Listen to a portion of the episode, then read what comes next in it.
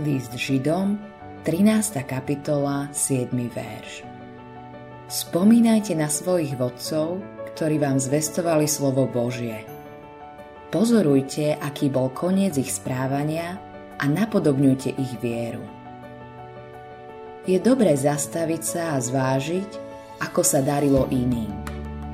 Je poučné vidieť spojenie medzi cestou človeka a miestom, kde v živote skončil.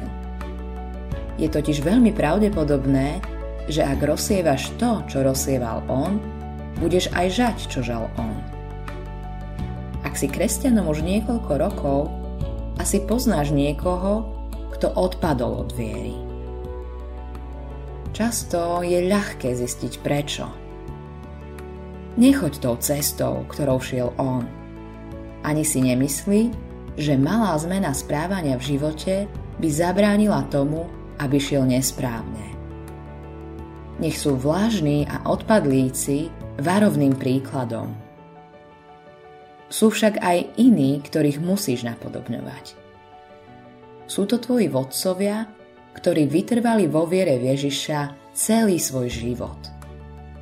Dejiny cirkvi, dejiny cirkvi spomínajú len niekoľkých z nich. Ale v tvojom živote zanechali rozhodujúce stopy.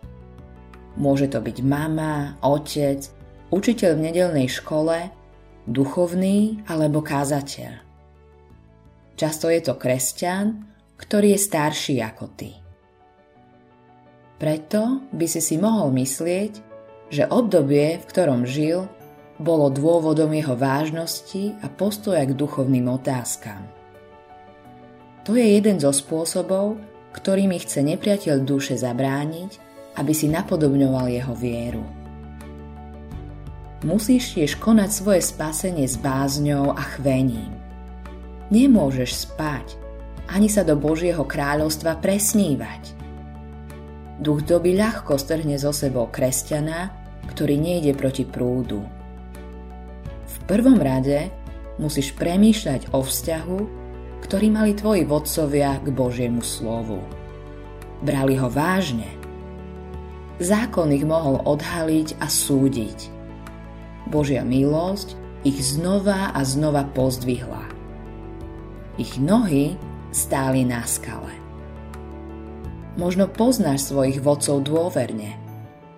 Nie si slepý voči ich hriechom a chybám v živote. Napriek tomu nepochybuješ, že Ježiš a jeho zmierenie boli pevným základom ich života. Niektorí z nich prešli cestou obete.